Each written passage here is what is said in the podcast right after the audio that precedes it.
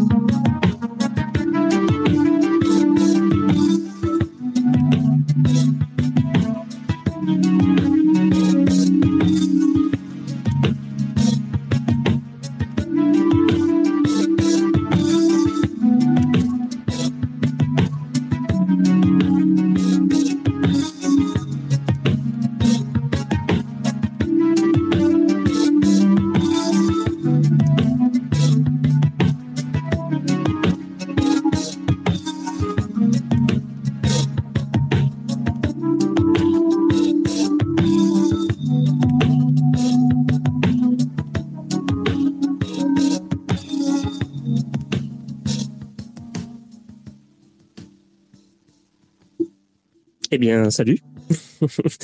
Bienvenue sur Radio Chad. Euh, on est le lundi 9 octobre 2023 et puis euh, on entame la semaine avec, euh, avec bah, comme chaque début de semaine, avec une soirée spéciale art et technologie, art et NFT. Et puis c'est ça, et on va parler de rare PP avec Pierre Pose qui est comme chaque semaine ici pour m'épauler pour cette émission.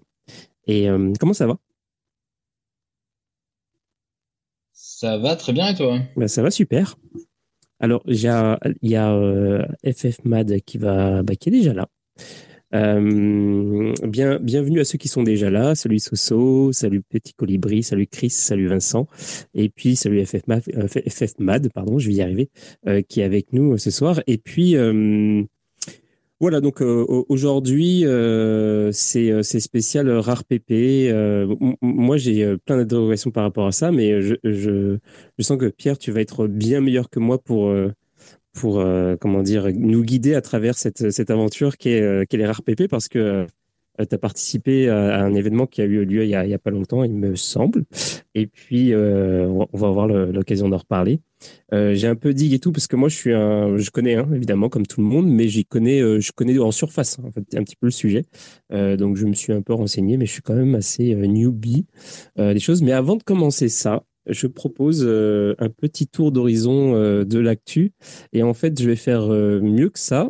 Euh, au lieu de parler de l'actu, parce que l'actu est pas très intéressante en ce moment, je vais parler de l'actu du CTFR. Je ne sais pas si ça vous branche, euh, parce qu'en fait, euh, le CTFR en ce moment est en ébullition. il se passe, il se passe beaucoup, beaucoup, beaucoup, beaucoup trop de choses. Et j'aimerais, en fait, ce serait, c'est ça, c'est une plutôt qu'un, comment dire, comment on appelle ça, une si c'est une rubrique, une revue de presse, bah, c'est une revue de, comment on appellerait ça, une revue de, une revue de. Une, revue gossip. Une revue gossip, ouais. Ouais, c'est pas mal ça. Mais en fait, il y a un petit peu des deux. Il y a un peu, euh, il y a un peu du gossip et puis il y a un petit peu de, de, de, de très bon contenu, en fait. Donc, il y a tout ça qui se mélange. Le fil de affaire, c'est quelque chose d'assez intéressant. Euh, bah, si tu veux, ouais, on peut commencer carrément par le gossip. Bah, en fait, euh, le drama, le drama en cours, c'est totalement, évidemment, le, le clash qu'il y a eu. Alors, au tout début commencé avec avec comment ils s'appellent les gars, les, les, mecs de euh, de, de, Big Whale qui ont, euh, qui ont pris à partie le CTFR et puis notamment, euh, notamment Asher qui s'est mis là-dedans et tout ça.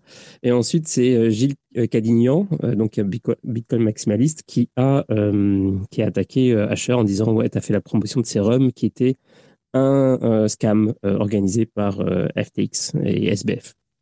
Et, et, ensuite, bon, il y a eu plein de discussions et il y a Amy qui s'est mêlé au truc et qui a dit bon, qui, a, qui, a rajouté son, grain de sel. Et ce à quoi Benoît, le fondateur, le cofondateur euh, euh, du journal du coin, qui, euh, a, fait un post, euh, je crois, bah, aujourd'hui, euh, ce matin tôt, à 8 heures du matin. Euh, il a fait euh, un post pour critiquer Amy, pour dire que c'était pas juste, etc. Euh, en gros, qui lui disait, qui disait en fait à, à Amy que, euh, en fait, Amy critique euh, les tokenomics. En grande partie, pas que, mais il, critique les tokenomics des projets crypto. Et il dit qu'en en fait, il y a une, injustice là-dedans. C'est qu'en fait, les CV, les, les, les CV, les VC, les VC se gavent ils ont des tokens à très bas prix, euh, ils ont des gros pourcentages des projets, et ensuite euh, les projets sont hypés avec cet argent-là, etc., avec les gros noms derrière, etc. Ils sont hypés euh, auprès du grand public, c'est-à-dire euh, vous et nous. Euh, et ensuite, euh, ils font, ils pratiquent des donc des prix qui sont 10 fois, 5 à 10 fois, même parfois plus supérieurs au, au, prix que au niveau des tokens qui sont par rapport au prix de vente auprès des VC, des VC. Et pour une partie du comment dire de une partie du, du, du lot total de, tokens qui est bien moindre, qui peut être euh, par exemple seulement 2%. Donc euh, aussi pareil, 10 fois inférieur. Et donc en gros, euh, il critique pas mal ça, Amy. Et euh, Benoît lui a dit, mais écoute, en fait, euh, ça fait pas tout. Ça fait pas tout les tokenomics. Ça peut être des tokenomics un peu bizarres, mais en même temps, il faut prendre en compte la team, il faut prendre en compte le, le projet, etc. et donc il conclut son poste euh, par, euh, bref, tout ça pour te dire, Emilien, que ce n'est pas parce que tu n'aimes pas les tokenomics d'un projet que c'est nécessairement un scam, et vice-versa. Euh, et CTA, donc euh, Cross the Edges, parce qu'il était, du coup, ce jeu-là était dans, dans, dans, le, dans le viseur, c'est un bon exemple. donc, ce à quoi a répondu Amy par une vidéo que je, ne vais pas vous décrire, je vous laisserai, je vous laisserai consulter tout ça, et j'en parlerai aussi dans la, dans la newsletter de demain. et puis, voilà. Et Amy a posté un, fait un dernier post en disant euh, Par contre, euh, bientôt, je vous emmène un, énorme, un énorme escroc.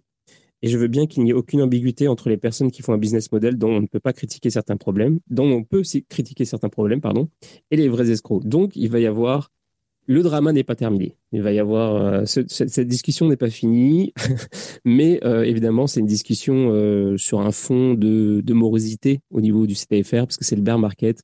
Il y a eu beaucoup de scams, les gens sont fatigués. Et euh, maintenant, c'est légèrement la chasse aux sorcières, mais peut-être pour le meilleur, parce que finalement, enfin, on se pose des questions sur les projets qui marchent, les projets qui ne marchent pas, les scams, etc. c'est intéressant. Euh, voilà, ça c'était pour la, minute drama. Maintenant, il y, a y a quand même du contenu intéressant euh, sur le CTFR. Il y a par exemple le compte de Monte Crypto et d'autres comptes d'ailleurs qui ont partagé euh, alors, un, papier qui vient de sortir de Robin Linus qui s'appelle euh, BitVM et qui permet euh, de compute anything on Bitcoin, donc qui permet de, je sais même pas comment on dit ça en français, de calculer n'importe quoi sur Bitcoin. Je sais pas si on peut dire ça comme ça. Euh, donc, si j'ai bien compris, ce sera une, sorte de EVM, donc équivalent de EVM de virtual machine sur Bitcoin, euh, mais qui utiliserait Taproot. Donc j'ai pas j'ai pas lu le truc euh, et puis en plus je suis pas très calé techniquement, mais euh, j'imagine que c'est un sujet qui va peut-être vous intéresser Pierre et FFMAT parce que du coup ça se rapproche un peu du thème de counterparty qui est aussi quelque chose qui a été développé sur sur, sur Bitcoin. On va en parler tout à l'heure. Euh, et puis, euh, il y a aussi une histoire que j'ai vue qui est assez marrante. Goku, il a posté un truc aujourd'hui. apparemment, il y a eu un post de Satoshi Nakamoto. En fait, il y a un compte Twitter qui s'appelle Satoshi. Euh, donc déjà, bon, il y a un mec qui a ce compte-là, et puis donc avec le pseudo Satoshi Nakamoto, et il a écrit un, un, post écrit à l'envers et qui dit le mystère de qui je suis sera révélé avec beaucoup de preuves en l'an 2024. Donc évidemment, inutile de vous dire que c'est encore un imposteur, que des imposteurs de Satoshi Nakamoto, il y en a régulièrement qui font surface, et que euh, voilà. Mais ce mec-là a réussi à faire 100 euh, 000 abonnés quasiment. Euh, des fois, je me demande pourquoi je fais tout ça. En fait, pourquoi je fais pas un, compte de merde avec soit des femmes à poil, soit je, genre un mec mystérieux. je fais semblant que je vais sortir un truc, et puis ça fait beaucoup plus d'abonnés. Euh, et voilà. Et puis euh, il y a eu toutes sortes de discussions, euh, notamment des discussions intéressantes sur le halving des des points de vue dissonants parce que tout le monde est super hyped par le halving. Tout le monde dit que ça va être la richesse garantie à partir du moment où il va y avoir le halving de Bitcoin. que ça va, le prix, les prix vont exploser, blablabla. Et il y a des gens qui sont pas d'accord avec ça. Et Slashbean en fait partie. Et euh, donc, je vous invite à. Euh, Esprit Cryptique aussi a écrit un truc là-dessus. Donc, je vous invite à, consulter son compte si vous voulez avoir des, petites, euh, euh des petites réflexions par rapport à ça. Ça peut être intéressant. Voilà, j'ai fait le tour. Je ne sais pas si Pierre ou FFMAT, je ne sais pas, je, ne connais pas ton prénom, je suis désolé. si vous voulez réagir à ça ou ajouter quelque chose par rapport aux news ou, ou je ne sais pas, quelque chose à l'actualité. Euh, de moi, c'est Quentin. Ah, oui, c'est vrai. En plus, maintenant, je me souviens. Oui, salut Quentin. C'est ton, c'est carrément ton handle en fait. Ouais, ouais, bah c'est, c'est, mon, mon, handle, c'est mon nom. Euh, j'aimerais bien avoir le handle FFman, mais c'est un compte mort depuis 10 euh, ans qu'il l'a, donc malheureusement. C'est pas possible.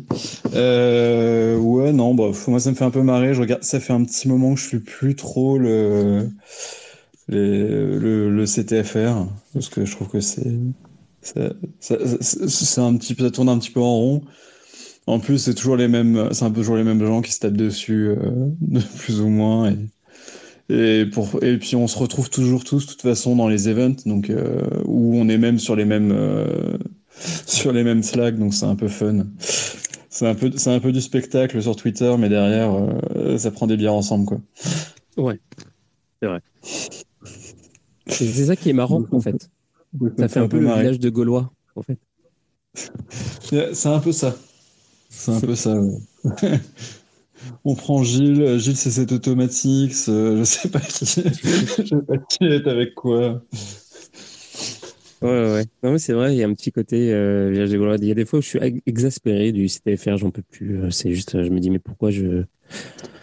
Pourquoi je suis, euh, pourquoi je suis ce truc en fait? Et des fois, ça me fait du bien. J'aime bien ça. C'est un peu, c'est un peu, mm. exactement ça. Bah, bah, moi, je sais pas si tu vois un petit peu, mais pour me présenter, j'ai, je suis là depuis 2014. J'ai créé CryptoFR, euh, la communauté CryptoFR qui euh, en 2014 qui, bah, qui a un peu regroupé tout le monde, quoi, en fait. Hein. Ouais. De 2014 à, j'irais 2019-2020, puis euh, après j'ai un peu laissé tomber. J'étais fatigué, ça me fatiguait en fait. Ça me fatiguait. Et puis au départ, au, départ, je parlais un petit peu des news et tout. Et puis en fait, euh, vu que tu as des, des gens très compétents comme Grégory qui sont, qui sont arrivés, en fait, je, je voyais pas trop l'intérêt de faire le taf de journaliste quand c'est pas mon taf. Donc, euh, je suis passé sur mon compte perso et maintenant je shitpost sur euh, PP et d'autres choses. je ne savais pas que tu avais créé, euh, CryptoFR. Je, je, je, suis étonné. En fait, j'étais sur CryptoFR. j'étais pas trop, trop. j'étais pas parmi les plus gros posters, mais j'étais. Euh, je sais pas si tu te rappelles. Enfin, probablement pas, hein, parce que c'était quand même. ça a été rapide c'était une petite aventure, mais c'était marrant. Euh, je sais pas si tu te souviens du site euh, Flip Odol. Hmm. Non. ah oui, non. Du coup, tu étais sur le, sur le forum? Euh, J'étais sur le Slack. Non, le Slack, ok. Ouais, bah, ça me dit. Ah, peut-être qu'il faudrait que je regarde. de toute façon, on a toujours l'historique, donc euh, je ah. sûrement vu passer à un moment ou un autre. C'est possible, ouais. Mais euh, euh, ouais. ouais, puis mais c'est marrant en fait, t'as un petit peu tout le monde qui est passé par ça. Euh. Les premiers posts d'Asher étaient sur le forum. où il parlait de ces Ça, trucs. l'assaut Ethereum France s'est créé sur le Slack, comme Shentech qui était la- la- l'assaut avant euh, là-dedans. Puis t'as, t'avais un peu tout le monde. T'avais surtout à un moment. Ouais, bah, il y avait tout le monde, hein. 2017, Il y avait encore les Etheristes et les Bitcoiners qui, qui s'entendaient à peu près. Ça s'est euh, un, un- un- un peu Bitcoin maximalisé ensuite, mais bon. oui, c'est ça. Il y avait les mecs de, de Ledger aussi euh, qui, postaient, enfin, qui parlaient beaucoup. Euh, je dis pas de conneries. Ouais, ouais, bon, il, y avait, il y avait un petit peu tout le monde. Et puis, euh, et puis à un moment donné, j'ai pas compris non plus ce qui s'est passé. Il y a eu le bear market de 2018-2019. Euh, il, y y a une tentative de, de groupe sur Telegram qui a pas, qui a pas vraiment bien marché. Euh, et puis euh, après, j'ai plus, j'ai plus une nouvelle. ouais, en tout cas. Ouais, bah c'était ça. hein. Alors, bah, bah, enchanté. Alors, je sais pas, est-ce que, est-ce que Pierre, tu, euh, tu veux euh, introduire euh, le sujet, peut-être aussi, je sais pas trop, comment, par quoi commencer? Je ne sais absolument pas par quoi commencer ce soir. Ouais, ouais, absolument. J'ai, une, une chronique un peu improvisée qui va, qui va, comment dire, partir de un peu de la thématique de, des lundis soirs, à savoir un peu l'art et Internet, en gros. On, on- on cherche avec euh, Anthony d'ailleurs un- une sorte de titre pour ce, pour ce lundi soir. Art Ouais. et tech. Le, le mot tech est un peu chiant. J'aime bien Ouais, le mot j'avoue. Internet. Internet, tu vois. Et maintenant, le mot est bien poncé. Dans 10 ans, euh, j'a- j'avais dit qu'NFT, c'était ringard là, dans, le, dans le monde et tout. Mais dans 10 ans, NFT, ce sera peut-être trop cool de le redire, tu vois. Et là, je trouve qu'Internet, euh, Internet, ça revient, tu vois. Je, je fais de l'art avec Internet et tout. Je sais pas. Un- J'aime bien ce mot. Il faudra qu'on réfléchisse quelque chose là-dessus. L'internet multimédia. C'est ça, les, les internets, l'art sur les internets. Euh, ouais, en fait, c'est marrant parce que euh, la, ton intro sur le, sur le CTFR, là, euh, a révélé finalement, en gros, tu as d'un côté un truc euh, hyper, euh, euh, comment dire, euh, conceptuel euh, et idéologique derrière la blockchain avec le projet de Satoshi, tout ça. Et puis, euh, et puis d'un autre côté, euh, tu as l'immersion dedans euh, de start-up, de boîtes, et donc du coup avec un, un agenda entre guillemets euh, politico-économique euh, qui intervient. Et en gros, c'est ce que j'ai l'impression d'identifier un peu ça comme ça, mais en gros, il y a des gens qui arrivent très tôt euh, dans le Bitcoin, qui euh, make un peu dedans, et puis après qui critiquent ceux qui essayent de créer de l'infrastructure pour que ça serve à d'autres gens qui sont pas arrivés tôt en se disant la blockchain ça peut servir à d'autres trucs que euh, de l'or numérique euh, et euh, d'aller vivre à Dubaï tu vois en gros.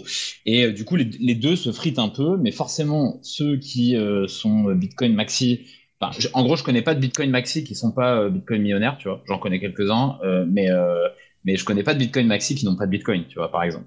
Et donc du coup il y a toujours des biais cognitifs dans les deux sens et c'est assez intéressant.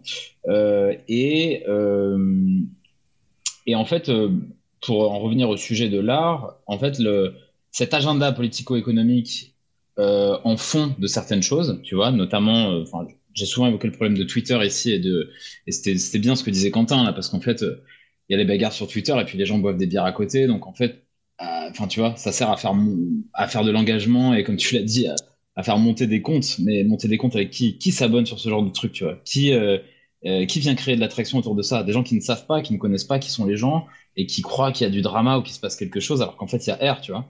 Et, euh, et donc du coup, moi je trouve ça un peu problématique aussi de faire ça parce qu'en fait ça participe au processus de, de scam au final puisque euh, les gens qui s'abonnent aujourd'hui vont les, sur ce genre de trucs vont être les gens qui vont se faire scammer dans, dans un an euh, au, prochain, au prochain narratif, tu vois.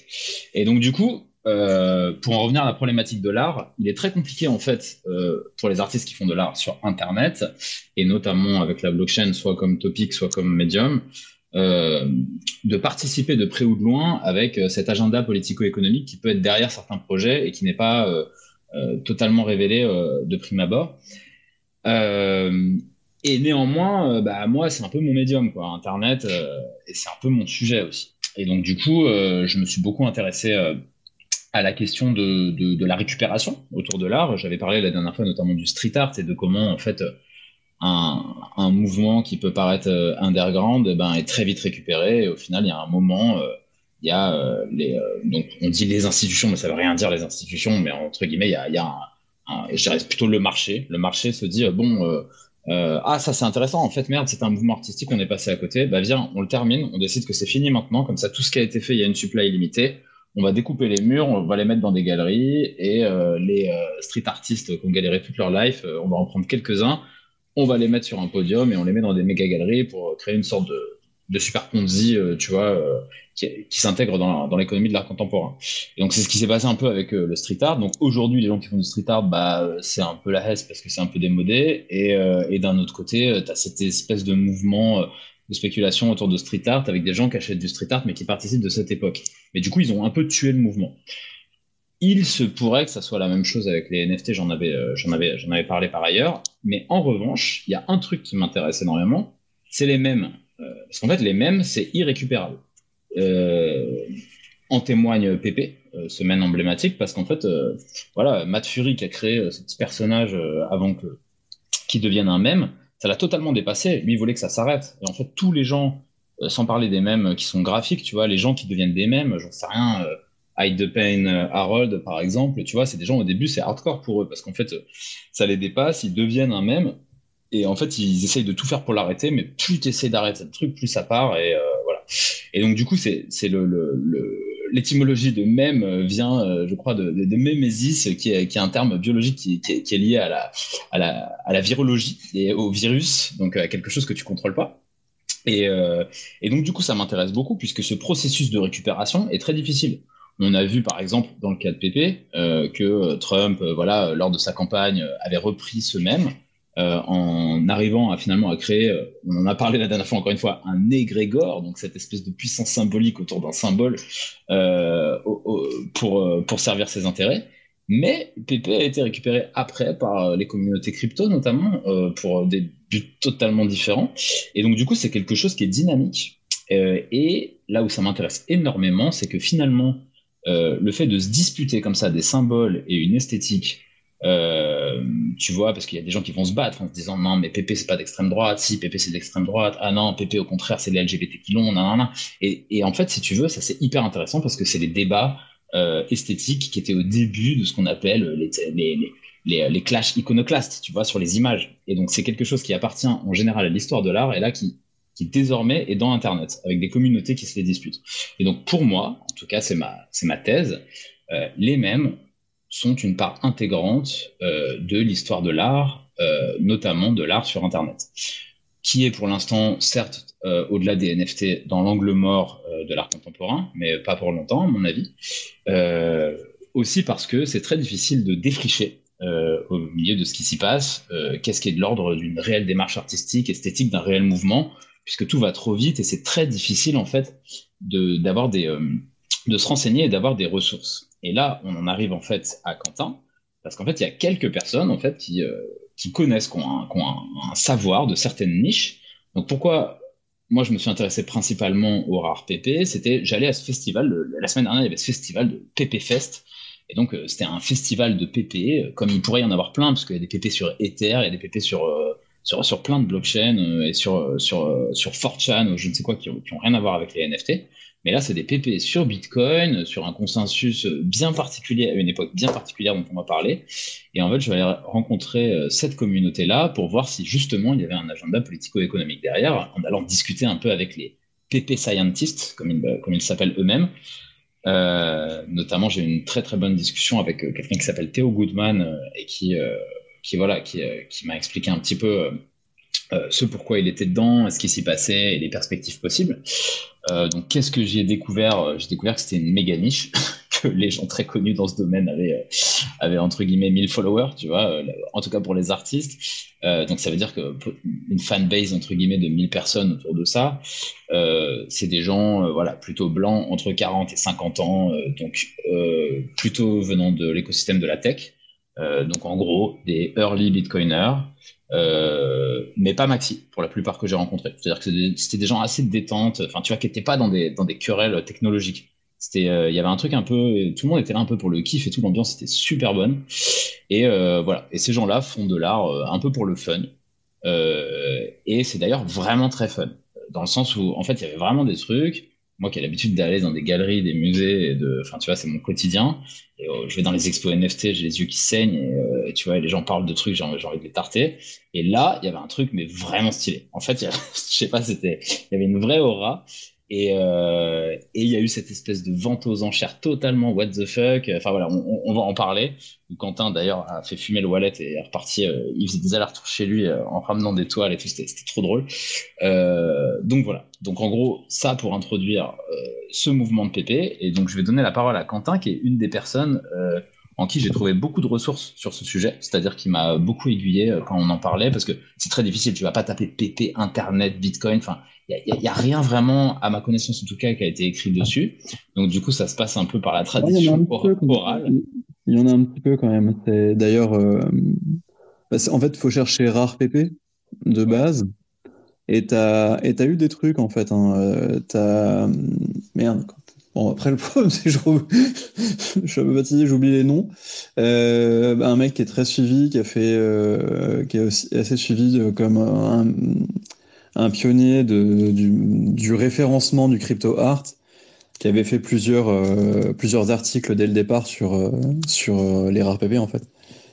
Mais c'est vrai que si, on reprend le, si on reprend le truc, du coup, en fait, ce rare PP, c'est enfin, c'est fait par des maxis. En fait, c'est ça qui est marrant, c'est que, comme tu dis, Pierre, c'est c'est pas des gens, c'est des gens qui sont à l'aise avec Bitcoin, c'est des gens qui sont maxi Bitcoin pour la majorité, c'est-à-dire que c'est des gens qui, euh, dans les PP Scientists surtout, c'est des gens qui euh, peuvent acheter de l'Ether, mais euh, qui, qui sont, enfin, qui sont Bitcoin, qui croient en Bitcoin, quoi. Et, et principalement, voire que en Bitcoin. Mais derrière, en fait, ils s'en foutent, enfin, ils n'ont pas grand-chose à faire des ils sont pas attaquer les autres blockchains ou autres. Si jamais il faut expérimenter un peu avec les autres, ça les, ça les dérange pas et voilà quoi. Si, je pense que c'est un petit peu le, ce que j'avais vu moi, moi avec de, certains corps développeurs Bitcoin. C'est que en gros, ils, ils, en ont pas grand chose à faire des autres euh, blockchains.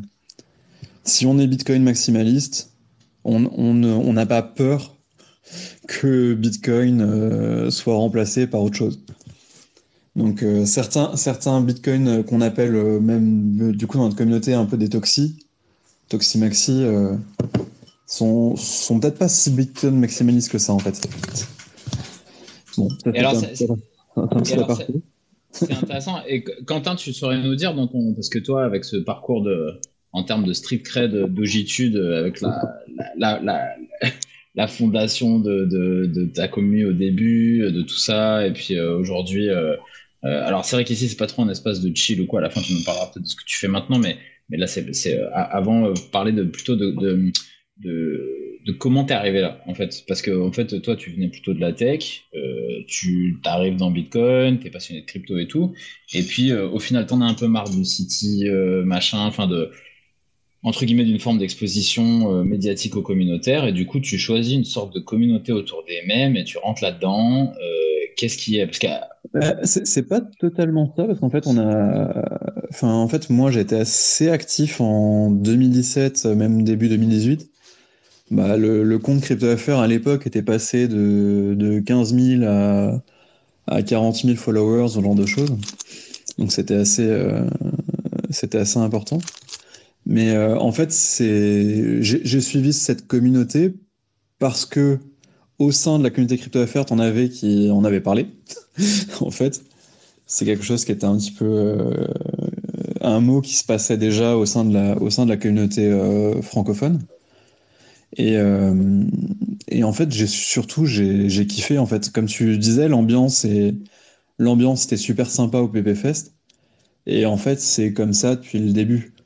C'est amusant parce qu'en fait, les, les rares PP sont vraiment un peu l'origine du NFT.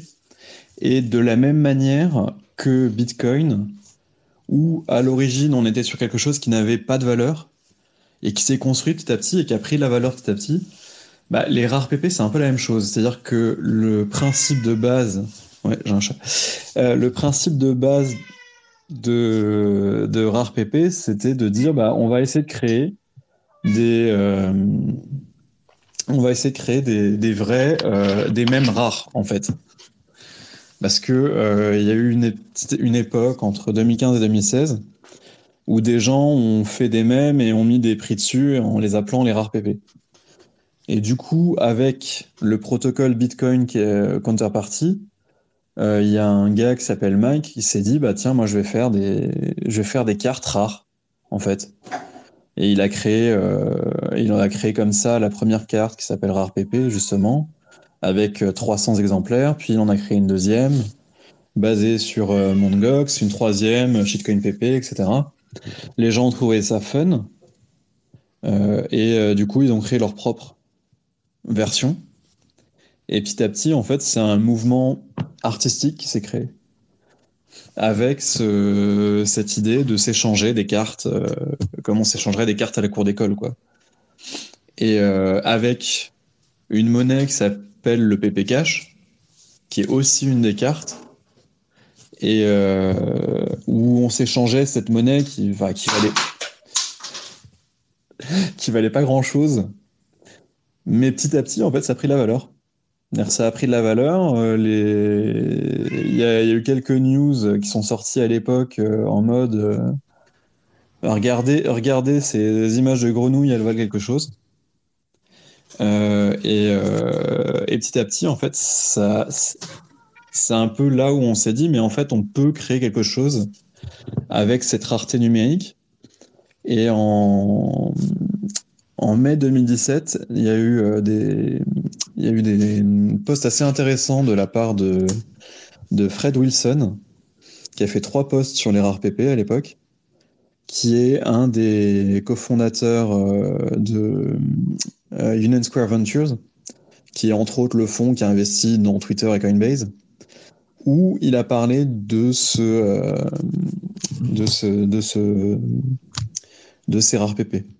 Et il a dit c'est absolument génial ces trucs-là c'est le futur, euh, c'est vraiment le futur.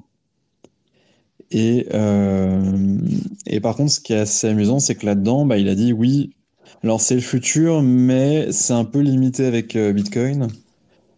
Il faudrait faire des trucs sur Ethereum. Et par la suite, et, et quand un gros VC dit ça, ben, bizarrement, il y a pas mal de projets qui commencent à, à construire sur, sur Ethereum, quoi. Je le, c'est le début. Et donc, c'est le début de la fin à ce moment-là. Pardon. Ouais, non, c'est pas tant le début de la fin, c'est juste, Quentin, tu me parlais à un moment justement de, du mythe un peu autour des CryptoPunks et de la manière dont euh, euh, cette question, finalement, euh, qu'on décrivait au début d'agenda politico-économique, en fait, est-ce que ça, appartenait à ce même mouvement, du coup, la manière dont ont été formés les CryptoPunks et surtout de la manière dont elles ont été finalement bicraves à un moment, à, tu vois, à certaines communautés pour les faire pump. Est-ce que, euh, est-ce que tu pourrais nous en parler dessus par rapport justement à la... Les, les CryptoPunk, oui, le... enfin, ce qui est amusant, c'est que le premier, un des premiers tweets, euh, un, un, des premiers tweets du fondateur pour parler des CryptoPunks, c'était en faisant, euh, on peut encore le retrouver, hein, le tweet, là je ne l'ai pas sous la main, mais c'était un at Fred Wilson, at euh, Weissman, qui étaient les deux, cofondateurs du fonds, et il disait, vous avez aimé les rares PP, découvrez les CryptoPunks. Donc c'était en, juin euh, au moment du lancement et c'était vraiment un petit peu l'idée euh, bah regardez en fait euh, nous on fait des rares PP sur Ethereum quoi. D'ailleurs en fait avant le terme NFT, on avait tendance à parler de rare digital art.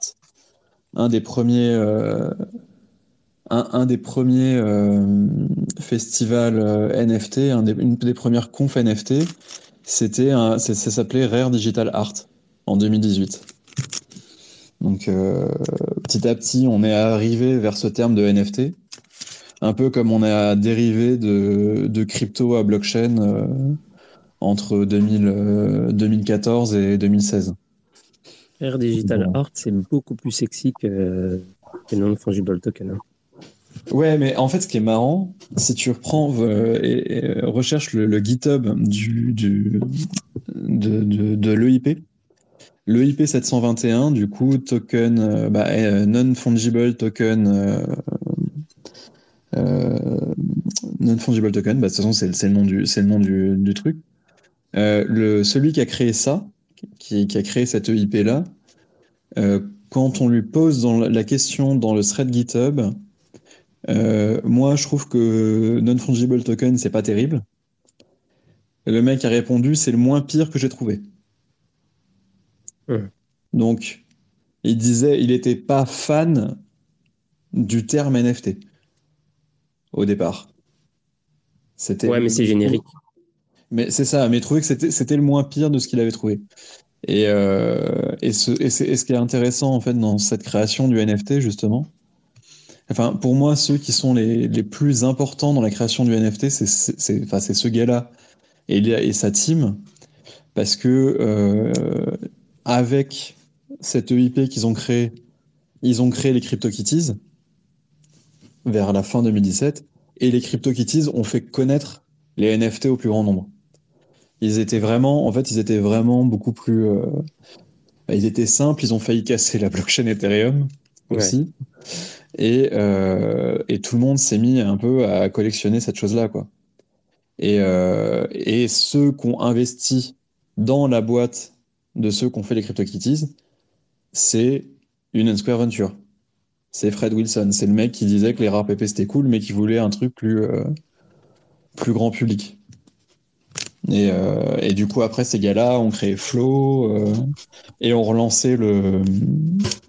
Et on a un peu relancé le, le, bull run en, 2000, en 2020 avec leur, euh, les NBA Top Shot. Là. Ok, ouais.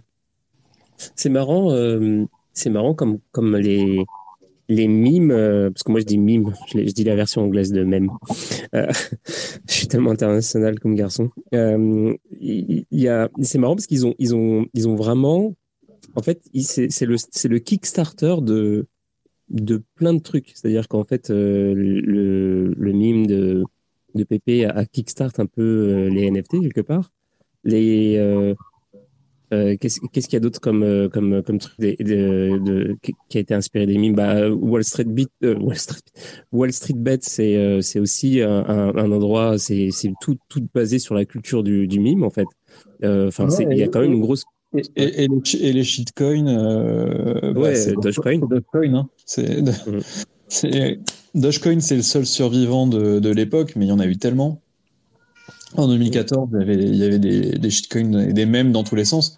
Et les mèmes, au départ, c'était les mêmes, enfin des vrais mèmes avec euh, Doge, euh, machin, PP ou je sais pas quoi. Ensuite, tu as eu les mèmes sur les country coins. Ensuite, tu as eu les mèmes sur. Enfin, tu as eu tout type de mèmes euh, possibles et, et inimaginables. Et puis, on s'est retrouvé la même chose avec les ICO, la même chose de nouveau avec les NFT. On tourne un petit peu en rond. on tourne un petit peu en rond quand même. Mais euh, ouais, c'est important. Euh, c'est clairement important. Les mêmes ont tendance un peu à kickstart tout ça. Quoi. Alors, on tourne un peu en rond, mais néanmoins, Pépé, il, il, est encore là. Et, euh, et justement, parce qu'en fait, j'avais cette discussion là bah, pendant le festival avec d'autres gens qui me disaient voilà pour fabriquer un mème, en gros, euh, il faut que tu aies une image euh, que tout le monde puisse reconnaître. Donc, euh, c'était Fred, aucun qui me disait ça, et qui me disait, ouais, voilà, en gros, il faut des images de cinéma, en gros. Faut des images de cinéma. T'as Rose avec DiCaprio qui sont sur le devant du bateau du Titanic. Tu peux faire tous les mêmes que tu veux, puisque tu es sûr que tout le monde va connaître cette image, et donc, du coup, ça va résonner avec tout le monde. Je suis d'accord avec ça. Et ça, ce même, il s'apparente à une blague. En fait, c'est le même, c'est le même biais cognitif euh, et psychologique qu'une blague. Une blague, pourquoi tu rigoles? C'est parce que le fait de comprendre quelque chose qui était supposé te fait te sentir une sorte de micro-sentiment de supériorité par rapport à la situation.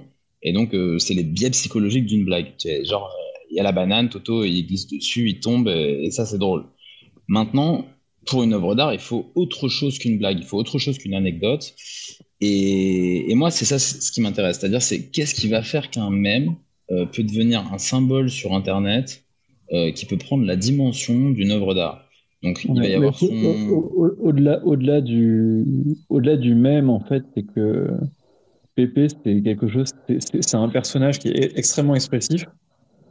Euh, c'est un personnage qui n'a pas vraiment de limite que ce soit comment, comment est-ce qu'il faut le dessiner, comment est-ce qu'il faut le représenter ou quoi que ce soit. Euh, et, j'en ai parlé un peu avec pas mal de gens, et, c'est vrai que ça revient souvent. euh, c'est que PP, c'est une sorte de, de canevas blanc, en fait, où on fait ce qu'on veut avec, quoi. L'artiste se veut faire un truc triste avec PP, il peut faire un truc triste avec PP, il veut faire un truc joyeux, il fait un truc joyeux. Il veut utiliser du vert, bah là c'est simple, mais il peut utiliser aussi du violet ou whatever. Et en fait, on, on, voit que les artistes, euh, surtout, on, le voit en fait d'ailleurs avec la, la collection Art PP, où il y a plus près de 1800 œuvres, où il y a des il y a tous les genres possibles, tous les styles possibles. Euh, C'était déjà assez large et aujourd'hui avec euh, les nouvelles collections comme les Fake Rares dont on a eu une, une exposition justement au PP Fest on arrive encore sur de enfin sur un nouveau paradigme où il y a encore plus de encore plus d'idées de possibilités etc quoi. alors et, justement et, et, et c'est vrai que c'est pas quelque chose qu'on voit avec tous les mêmes parce que là il y a le même aussi de Wojak par exemple euh, Wojak parle moins aux gens. Euh, il y a une collection Wojak artistique où il y a des artistes qui ont fait des rares PP, des PP font aussi des Wojak, mais c'est plus difficile. On sent que c'est quand même beaucoup plus difficile d'utiliser ce terreau-là pour faire de, de l'art. Dans le crypto Twitter, parce que Wojak sur par exemple YouTube, euh, les vidéos YouTube de PP, des gens qui se le réapproprient, euh, font pas énormément de vues en dehors de Twitter les vidéos de Vojak, genre, euh, je vous encourage à cette chaîne qui est incroyable, qui s'appelle Low Budget Story. Euh, et il y a des animes avec Vojak, et c'est des, des, chaînes de même ultra suivies. Euh, et, euh, et, ça, c'est intéressant. Ça serait intéressant d'ailleurs de, de, revenir un peu dessus. Mais, mais je voulais te poser une question, Quentin, avant ça, sur le sur l'historique en fait parce que en fait je sais pas à quel point enfin on n'est pas beaucoup là dans le space en, en, ce moment mais ça sera sans doute réécouté après par d'autres gens et j'aimerais bien que ce soit une sorte de de support pour euh, comprendre dans quel ordre c'est arrivé parce qu'en fait quand tu débarques sur le site euh, pp.whatthefuck euh, qui est en gros l'encyclopédie euh, aujourd'hui euh, de, de, tout ça, tu comprends pas trop qu'est-ce que c'est la différence entre les rares PP, les fake rares, les, enfin, je veux dire, il y a un nombre de catégories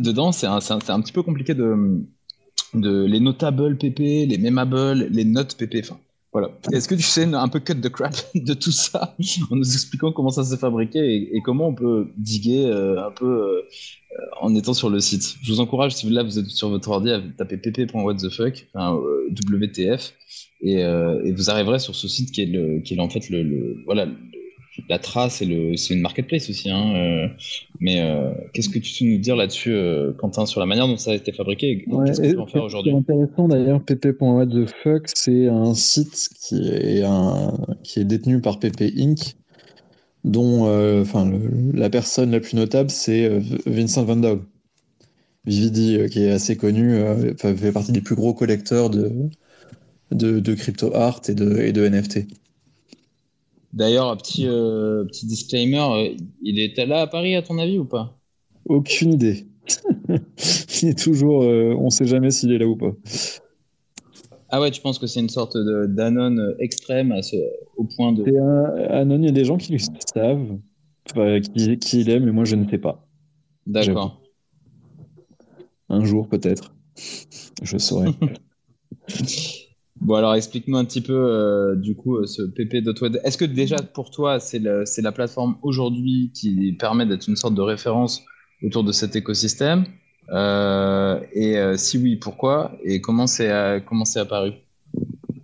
Ouais, bah c'est. De toute façon, c'est ce que, ce que j'avais dit au départ, là, hein, sur, juste avant, c'est que en gros, ça a été créé Enfin, il y, a eu ce, dé, ce démarrage où euh, il y a eu la création des premières, cartes. Donc, c'est euh, sur www.whatthefuck, on peut les voir. Donc, c'est les rares PP. Et euh, ça a commencé en septembre 2016. Il y a eu cette première carte rare PP, puis Gox, etc. Et en fait, vu qu'il y a eu beaucoup de demandes, il y a euh, un petit collectif qui s'est rassemblé pour faire la curation pour ne pas prendre tout, évidemment, éviter les, les choses qui sont trop politiques, en partie, ou trop euh, plein de choses, et, euh, et, faire du coup une curation des, des œuvres RPP. C'est ceux qui se font appeler les PP Scientists, du coup, dont Theo Goodman, dont Pierre parlait.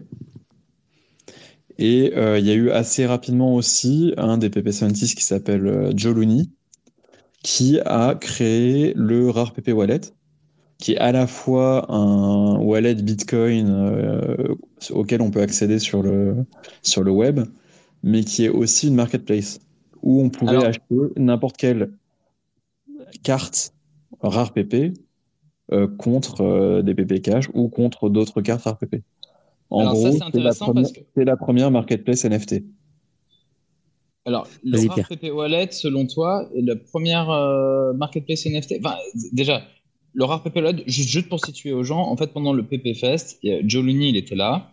Et en fait, il proposait aux gens euh, des, euh, des canevas. euh, on pouvait dessiner des PP dans des cartes. Donc, il y avait des stylos et tout. Et après, il donnait en fait un wallet avec quelques sats dessus, euh, avec un QR code. Et on, pou- on pouvait scanner le truc et on avait un, wallet. Donc, on avait sa seed et tout machin. Et puis, et on pouvait minter un PP sur ce wallet. Ma question maintenant, c'est justement dans quelle mesure ce wallet, rareppwallet.what the fuck, est connecté avec euh, pp.whatthefuck. Excusez pour ceux qui, qui, qui sont pas dedans Alors, et qui suivent pas le truc, mais c'est c'est assez technique, mais en même temps. Euh, Alors aujourd'hui, aujourd'hui, c'est connecté. C'est-à-dire qu'en fait, là, c'est le euh, rpw.whatthefuck. C'est le- la nouvelle version du RPP Wallet. T'as- sinon, tu avais rareppwallet.com. Donc ça, c'est le site originel qui a été créé par euh, Looney.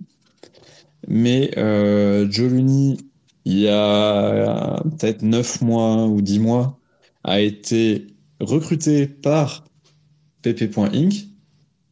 Et du coup, en fait, ils ont créé, enfin, en fait, ça fait partie de, euh, du travail de cette, de cette boîte-là. Donc, c'est connecté, en effet. C'est connecté. C'est, une demande et c'est un, un des trava- un, un travail autour de, de, de mais tu- pp.indeffuck. Du coup, les PP qu'on a mintés ce week-end, ils peuvent être display sur le rare PP, euh, sur euh, pp.whatthefuck, pardon? Ou, euh, Bah, ou rien à voir? Non, c'est, enfin, rien à voir. C'est qu'en fait, c'est, ra- euh, pp.whatthefuck, c'est un, c'est, une sorte de, de site de curation où on va avoir les différentes, les différents, les différentes collections, en fait. D'accord, donc Autour, la, autour, autour des PP, des mèmes, euh, etc. donc la marketplace de, du, enfin, tu dis que le rare PP Wallet, c'est aussi une marketplace du coup? C'est une marketplace, oui. On peut acheter Et- et vendre des, des, des, des rares PP. Avec la possibilité de les voir, parce que j'ai pas trouvé de trop de, Ouais. tu vois, euh, Oui, bien bah, sûr. que C'était, c'était. Yes, bah tu peux regarder. De toute façon, tu peux même regarder, je pense, l'original qui doit toujours marcher. Euh, et du coup, tu pouvais, enfin, tu pouvais acheter et vendre tes cartes. et Tu pouvais essayer de, compléter tes collections de cartes, d'ailleurs. C'est assez amusant. Et tu avais aussi un truc un peu de ce genre-là par la suite, euh, qui s'appelait Book of Orbs, qui est euh, une création, euh, création par, des par un japonais, euh, qui était une app où tu pouvais voir les différentes collections euh, de l'époque. Il y avait les rares PP, mais il y avait aussi des collections japonaises euh, de mèmes, d'ailleurs, assez intéressantes, comme Memory Chain. Si on regarde sur Rare Japanese, Ra- c'est Rare Japanese NFT. J'ai retrouvé le nom du site. Il y avait ces trucs-là. Donc les, les, les Japonais sont là-dedans depuis un moment aussi. Ah ouais, je vois le rare Japan. Putain, mais incroyable. D'autant qu'il y a très peu de porosité entre les, entre les réseaux asiatiques et, et euh, européano-américains This space was downloaded via spacesdown.com. Visit to download your spaces today. entre guillemets euh, au niveau des NFT. Et je, ça, à mon avis, dis-moi si je me trompe, mais ça viendrait potentiellement de, du fait qu'on n'utilise pas soit même les, mêmes réseaux sociaux, soit qu'on, que eux n'utilisent pas forcément l'anglais pour communiquer sur leur projet, et que du coup, bah, euh, enfin moi, en gros, j'ai, des potes, notamment, je sais pas, chinois et taïwanais. Euh, je me suis réveillé tard en me disant, ah putain, merde, lui, Jinyao, je suis sûr que je suis sûr qu'il est dans la blockchain et tout, je suis sûr qu'il fait des trucs. Je lui envoie un message en lui disant Hello, ça va et tout. Maintenant, on prend des nouvelles. Je lui dis eh, je suis sûr que tu es dans la blockchain et tout. Il me fait Ouais, je fais mon launch sur Hardblocks dans, dans une semaine et tout. Et bien sûr, tu vois. Et en fait, j'en avais même pas entendu parler. Et, euh, et donc, il y a, y, a y a vraiment ce, ce, manque de porosité entre les deux milieux. donc, c'est marrant que tu parles de ça là. Rare, Japanese NFTs, je suis dessus là. C'est. en fait, en fait, c'est assez amusant parce que justement, en, à l'époque, en 2016-2017, les communautés, enfin la communauté, euh, la communauté euh, japonaise euh, était totalement intégrée en fait à, ce mouvement-là. Et c'est, ils ont fait des, ils ont fait des trucs assez marrants hein, d'ailleurs dans les, à l'époque. Il y a, il y a une, une des séries qui s'appelle, qui s'appelle Beat Girls, qui sont des cartes de, je sais plus comment on appelle ça en gros des, des filles euh, japonaises. Euh, le hentai, non, c'est ça?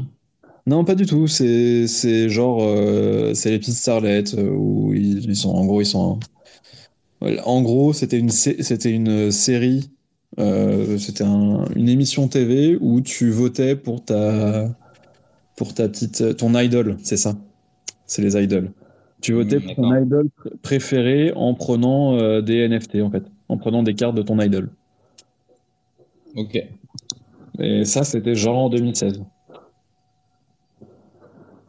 Et c'est assez marrant de voir euh, que, en fait, il a fallu après des années pour qu'on revienne sur le côté émission NFT, etc.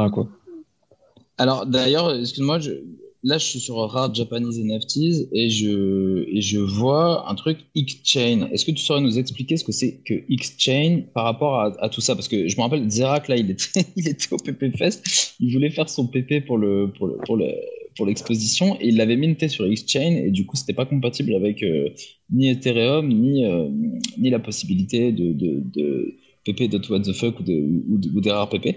Euh, qu'est-ce que tu sais nous dire là-dessus? En fait, il s'était bien minté, c'est juste que je pense qu'il s'était planté sur euh, la soumission pour euh, faire partie du répertoire. Mais en fait, Xchain, c'est un explorateur counterparty. Pour bien comprendre, counterparty, c'est un protocole Bitcoin. Donc, comme Ordinal, c'est un protocole Bitcoin. le point, c'est que du coup, les données sont dans Bitcoin. Et ensuite, on va utiliser ce que je, pense que c'est pas, c'est mal nommé. Euh, on appelle ça un nœud, mais je pense qu'il faut plutôt appeler ça un interpréteur. En gros, on va lancer un interpréteur qui va permettre de savoir, euh, enfin, de, dire à quel NFT correspond euh, quoi et de, de, de, faire le travail qu'on a dans la blockchain Ethereum, mais en dehors de la blockchain Ethereum, quoi. Euh, D'accord, du, coup, c'est une, une, autre question un peu technique, c'est-à-dire que euh, Ordinals, il y a un truc hyper intéressant, c'est que finalement, c'est une sorte de consensus qui est euh, accepté ou non au sein de Bitcoin, là où euh, un smart contract sur Ethereum, c'est quelque chose qui est auto-opérant, en fait. Hein, c'est, exact. et, du coup, Counterparty, c'est pareil. Counterparty, c'est pareil dans le sens où c'est auto-opérant ou c'est un consensus? C'est euh. Bah, non, c'est un consensus comme. Euh, c'est un consensus, ouais, comme Ordinals. Comme Ordinals. En fait, c'est c'est à peu près la même chose. Enfin, pour moi, c'est le protocole. En gros, c'est à peu près la même chose. Enfin, c'est pas la même chose parce qu'après, Ordinals a quelques, quelques problématiques assez, assez grosses quand même. Euh, mais, mais Counterparty, en fait, ça a été construit au départ comme un protocole plutôt financier où on peut tokeniser tout et n'importe quoi avec l'avantage en plus que on peut nommer les assets. Donc, euh, mmh. counterpartie, on peut nommer un asset, on peut choisir la supply de ce qu'on veut à 100, 100 000 ou l'infini, enfin peut-être pas l'infini non plus. Et on peut choisir s'il est divisible ou pas. Quelle est du coup la plus-value de Ordinals par rapport à Counterparty d'un en termes purement techniques euh, En fait, là, pour moi, c'est plus complémentaire. Hein. C'est-à-dire que les inscriptions euh, ordinales peuvent permettre de, de, mettre des informations euh, dans la blockchain qu'on ne pouvait pas faire avec Counterparty. Ah, parce que counterparty, c'était pas on-chain. C'était pas. C'est on-chain. C'est on-chain, mais en fait, tu peux pas mettre une image complète dans la blockchain Bitcoin. Elle est où l'image du coup? Bah, Tu vas faire comme, euh, comme on a toujours fait. En gros, c'est un lien externe ah, qui bah, va permettre de référencer euh, les informations, les informations de ton token. Bah, c'est ça que j'appelais le on-chain finalement. Est-ce que la blockchain est un outil de conservation d'un asset euh, digital, à savoir une œuvre, j'en sais rien si c'est une photo, tu vois, par exemple, ou un JPEG? Donc du coup, les NFT... Le, NFT... est ton token. Ouais, ouais, ouais. Le, NFT, en fait, j'aime bien d'ailleurs ce que Joe, Joe disait, euh, un, de ses tweets qui avait bien marché, c'était euh, The token is the art. En fait, un NFT, c'est un token et qu'est-ce qu'est ton token? C'est euh, caractérisé par le consensus qu'il y a autour de ton token. Donc, sur, sur les rares PP, en fait, les toutes premières cartes, par exemple, en fait, dans donc, un asset counterparty, on peut lui mettre une description. Et la description, bah, ça, peut être un lien vers une image. Mais au départ, il n'y avait même pas le lien vers l'image, il y avait juste une description pour dire The Rarest PP ou quelque chose dans le genre-là.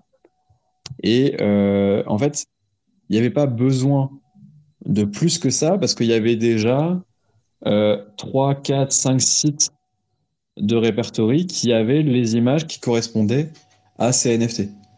On sait que l'asset qui s'appelle RarePP, c'est celui avec la tête de Nakamoto. On sait que l'asset euh, GoxPP, c'est celui avec la tête de Marc Carpeles, etc. Et en fait, c'est aussi la même chose avec les, avec les NFT euh, aujourd'hui. C'est-à-dire que une carte Sora, bah, on considère ce NFT comme un jeton de jeu. Est-ce que l'image a un intérêt? Je ne pense pas, parce qu'enfin, l'image est là, c'est très bien, mais en fait, ce qui va intéresser le plus les gens, c'est est-ce que ma carte est rare Est-ce qu'elle représente ce jour-là ou ce jour-là, etc. Et ouais, je vois tout à fait. Et si demain, et si demain Sora perd euh, le, le, perd en fait, par exemple, euh, enfin Mbappé refuse d'avoir sa carte, euh, d'avoir des cartes sur Sora, bah le jeton risque de ne plus rien valoir. C'est-à-dire qu'ils ont perdu, ils ont perdu le consensus de comme quoi c'était mm -hmm.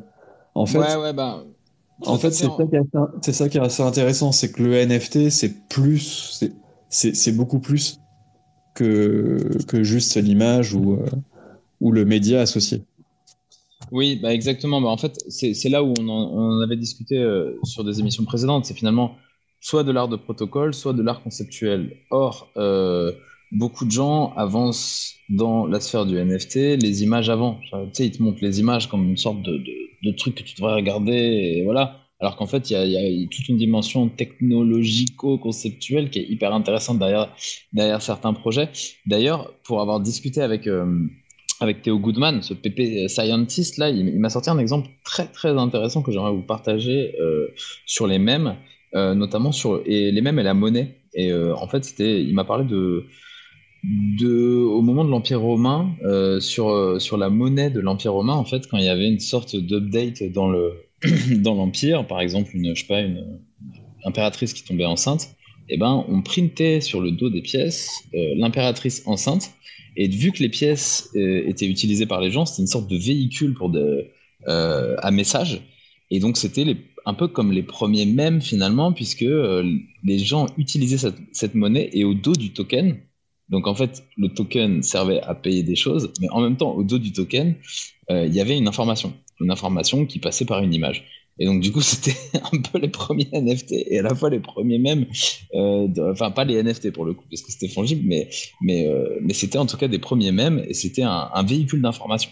Et donc, euh, je trouve ça très intéressant conceptuellement qu'aujourd'hui, des monnaies digitales puissent être un nouveau véhicule d'information, mais qui est plus facilement hackable finalement euh, qu'une monnaie centralisée.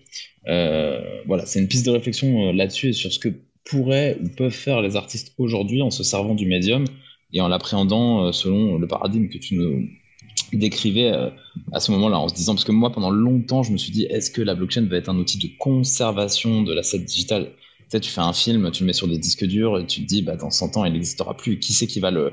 Que ce que tu me disais sur le fait que sur les rares PP, il y a beaucoup de gens qui savaient que le Nakamoto, c'était cette image-là et que du coup, c'est le token qui importé. Bah, ça, c'est important. Mais en fait, c'est un, si tu es 1000 personnes, comme dans la communauté, entre guillemets, des rares PP, bah, c'est facile puisque tous ces gens-là connaissent parfaitement ce truc-là et c'est un peu comme une tradition, tu vois. Euh, maintenant, est-ce que tu peux scale ce truc? Bah, je suis pas sûr. Parce qu'en fait, si tu commences à scale et à essayer de le traverser dans le temps, bah, les gens ne sauront plus que ça ressemblait à ça. Et du coup, on sera juste sur un truc de rareté. Donc voilà, c'est un peu cette tension entre ces deux trucs qui est, qui intéressante. c'est là, où en fait tu vois, enfin, est-ce que c'est suffisamment puissant ou non? Bah, Parce que par exemple, du coup, oui, la carte RARPP, bah, la carte est extrêmement connue, elle a été reprise des tonnes et des tonnes et des tonnes de fois. C'est peut-être, euh, euh, c'est peut-être même d'ailleurs euh, une des œuvres de CryptoArt qui a été le, plus la, plus, dérivée ces, ces trois dernières années. Et, euh, après, c'est vrai que toutes les cartes n'ont pas ce, n'ont pas ce statut-là. Alors justement, c'est parfait. On arrive, euh, je pense que le, débat est assez, mûr pour, euh, ma question. Euh, alors juste question subsidiaire qui n'a rien à voir, mais il y a Aimé qui, est, quelque part et qui dit when pump. mais tout ça et, euh, et, en fait, ouais, la question que je voulais poser, c'est ça. En fait, c'est un peu une réflexion euh, philo. C'est en fait, c'est c'est marrant parce que il y a une espèce de de contradiction heureuse dans, dans cette histoire de, de rare pépé. C'est parce que la culture du, du même, je veux dire même du coup, c'est un peu euh, la culture de, de l'emprunt en fait, de l'emprunt, voire même du vol, on pourrait dire. C'est tu prends une image qui que quelqu'un d'autre a fait, puis tu la tu la publies, tu la republies, elle est republiée, republiée, euh, déviée. Euh, euh, certains vont changer juste un mot, certains vont changer euh, juste euh, tout le texte, changer l'image, garder le texte, etc. Et c'est vraiment ça la culture du, du même en fait. Et il y a une espèce d'horizontalité. Et tout d'un coup, avec les avec les NFT, tu as à la fois cette en fait, tu, tu, tu, vas à l'encontre de ce truc un peu illimité en, en, en, en, en disant, OK, il y, a une collection, limité euh, et qui a de la valeur en plus. Euh, certains ces objets-là ont de la valeur. Et en plus de ça, tu, crées une espèce de, de hiérarchie parce que as, du coup, tu as des curateurs, euh, tu as, des gens, tu as des scientists comme, euh, comme, comme, comme, tu disais tout à l'heure, etc. Et, euh, et donc, c'est la question que je me pose, c'est ça en fait. Comment tu fais pour euh, comment on fait pour pour concevoir ces deux ces deux aspects-là en fait de, de de, rare PP en fait, de PP, euh, la collection PP bah, Pour moi, ça me paraît. Enfin, je pense que c'est totalement dans le dans la lignée, c'est-à-dire que, comme je disais tout à l'heure, en fait, il y a de même, dans la dans la l'histoire du même PP, il y a eu ces rares PP qui étaient des, des mêmes avec des fausses valeurs euh, en, en dollars. Et je pense qu'on peut retrouver le, probablement de pouvoir retrouver l'article où euh, il y a eu une tentative d'en vendre sur eBay et eBay a avait fermé le l'enchère. En, fait, de base, les mêmes, c'est cette création de mêmes, c'est a amené cette rareté. Petit à petit, en fait, les, en fait, la, la volonté de création fait que les, les gens ont commencé à, à, vouloir créer des choses un peu plus rares que d'autres. Et, et, du coup, qui ont plus de valeur. Je pense que, en, en fait, le, enfin, c'est totalement dans le prolongement de, de, cette, de la création, en fait. Ça, ça me paraît pas, ça me paraît pas du tout anti, euh, antinomique, on va dire. Enfin, je sais pas ce que tu en penses, Pierre. Bah, en fait, la question n'est pas tranchée, justement. Il y a, tous ces, euh, toutes ces questions et ces débats qui n'ont jamais été résolus dans toute l'histoire de l'art, en gros, avec des gens qui se les disputent. Elles réarrivent là et moi, ma thèse, c'est que euh, c'est un peu l'heure de gloire de l'art sur Internet qui va arriver. Le problème, c'est que les gens dans les institutions d'art euh, bah, sont pas très, en général, au fait de la culture Internet. C'est plutôt une culture geek, tu vois. Puis là, on était surtout sur un truc en plus méga niche et tout. Euh, mais est-ce que euh, l'art euh, sur Internet va prendre une forme de méga niche avec des sortes de petites chapelles comme ça de 1000 personnes par 1000 personnes qui défendent corps et âme leur truc? Parce que en fait, on était quand même, on est quand même en plein bear market et là, il se passe absolument air. tu vois, même les artistes dans le monde traditionnel et tout, c'est très très difficile au niveau des ventes et tout. Et là, bon, les prix n'étaient pas foufou non plus sur, sur la vente aux enchères, mais c'était une sorte de... Heureusement. Heureusement, vu le, le raffle que tu as fait, toi, ouais. Mais, euh, mais sinon, euh, en fait, le, voilà, il y a quand même une sorte d'engouement. Enfin, on était dans une galerie, le truc était plein à craquer, il faisait tellement chaud à l'intérieur, euh, tu vois, tellement on était. Enfin, il y, a un engouement que, que, tu retrouves un peu nulle part ailleurs et il y a une sorte d'énergie que je trouve très cool quand même. Donc, même si les questions ne sont pas résolues, moi je trouve que ce qui est important d'un point de vue artistique, c'est d'amener ces questions sur la table et de les discuter. Là, Enfin, je veux dire, c'est tellement. Euh, pour le coup, tout le monde dit oui, c'est tellement early, la crypto, là, là, là. Moi, je crois pas, euh, d'une certaine manière, que c'est la crypto est pas si early. En revanche, ces questions-là, putain, elles sont tellement early que tu as du mal à trouver les gens pour t'expliquer ce qui se passe hmm. dessus, tu vois. Et donc, euh, donc ça, c'est vraiment early, tu vois, finalement. Et, C'est une, communauté qui, qui, grossit, en fait. Hein. Justement, comme tu disais, là, sur BP One the Fuck, on commence à avoir du mal à s'y retrouver. Euh, il y, a, un an, il y avait juste euh, Rare PP et, euh, euh, enfin, en collection. Et petit à petit, en fait, il y a des collections qui sont créées. Les Notables PP qui sont une version sur Ethereum, une autre version qui utilise, je crois, les ordinals, etc. Et puis les Wojak qui sont une version, bah, en fait, en mode Wojak des, des, des rares PP et donc en fait, ça se développe petit à petit. Il y a de plus en plus de gens. Moi, je vois que la communauté grossit euh, régulièrement sur, euh, sur Twitter. Et on est en bear market, comme tu dis. Donc je pense que une fois qu'on sera en boule, euh, ça risque d'exploser encore plus, quoi.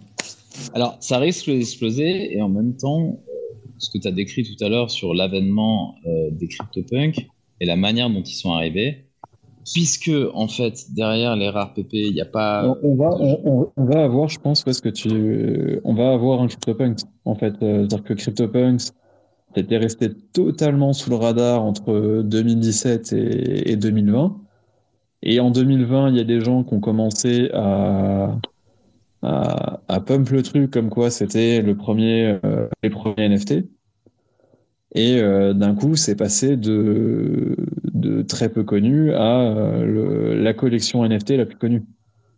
Bon, peut-être après les, les Apes maintenant, mais bon. ouais, mais parce qu'il y a eu une boîte derrière, comme tu dis, et puis des gros VC qui sont venus euh, venir. Là, les VC, je veux dire, ouais, il pas. Il y a en partie les VC, mais c'est quand même beaucoup la communauté des CryptoPunks qui, qui a amené le truc. C'est-à-dire que dans la communauté des CryptoPunks, ça avait beaucoup de gens qui étaient quand même assez early, qui étaient assez importants sur le, sur le crypto Twitter et qui ont été capables de shield euh, leur collection. Mm. À des, en, étant parmi les premiers, euh, les premiers euh, un peu les reconnus comme les OG des NFT, tu vois. Donc, il y a en partie, c'est en partie le, la compagnie qui était derrière, mais c'est aussi en, aussi en grande partie la, la communauté en elle-même. Et de toute façon, c'est toujours comme ça. Si il faut une communauté forte pour que derrière euh, les projets, les projets de NFT réussissent. Euh, oui, bien sûr. Je réfléchissais un peu à, la question que j'avais posée avant, et je me, je me disais justement, je me disais du coup pour faire euh, pour follow up, est-ce que finalement le, la, la collection euh, Rare PP, c'est pas un truc qui est comme en grande partie, en tout cas la valeur de la valeur des, des NFT, etc.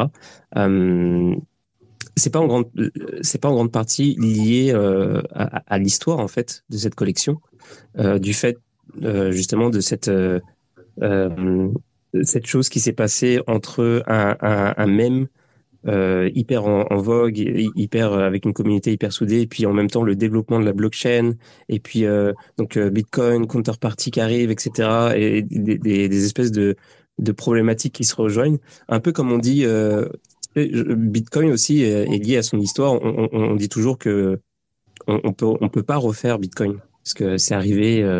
c'est arrivé une fois et ça arrivera plus jamais en fait. tu peux essayer de reproduire Bitcoin, ça c'est impossible. Euh, et, euh, et j'ai l'impression qu'il y, y, a un petit peu, il y a un petit peu de cette euh, cette aura là avec avec la collection Rare PP en fait. Il y a un petit peu ce truc là de, du truc historique. Oui, totalement. Bah, en fait, c'est ce que je disais un petit peu au départ, c'est que Bitcoin a démarré en, en ne valant rien et les rares PP ont démarré en ne valant rien. Mm.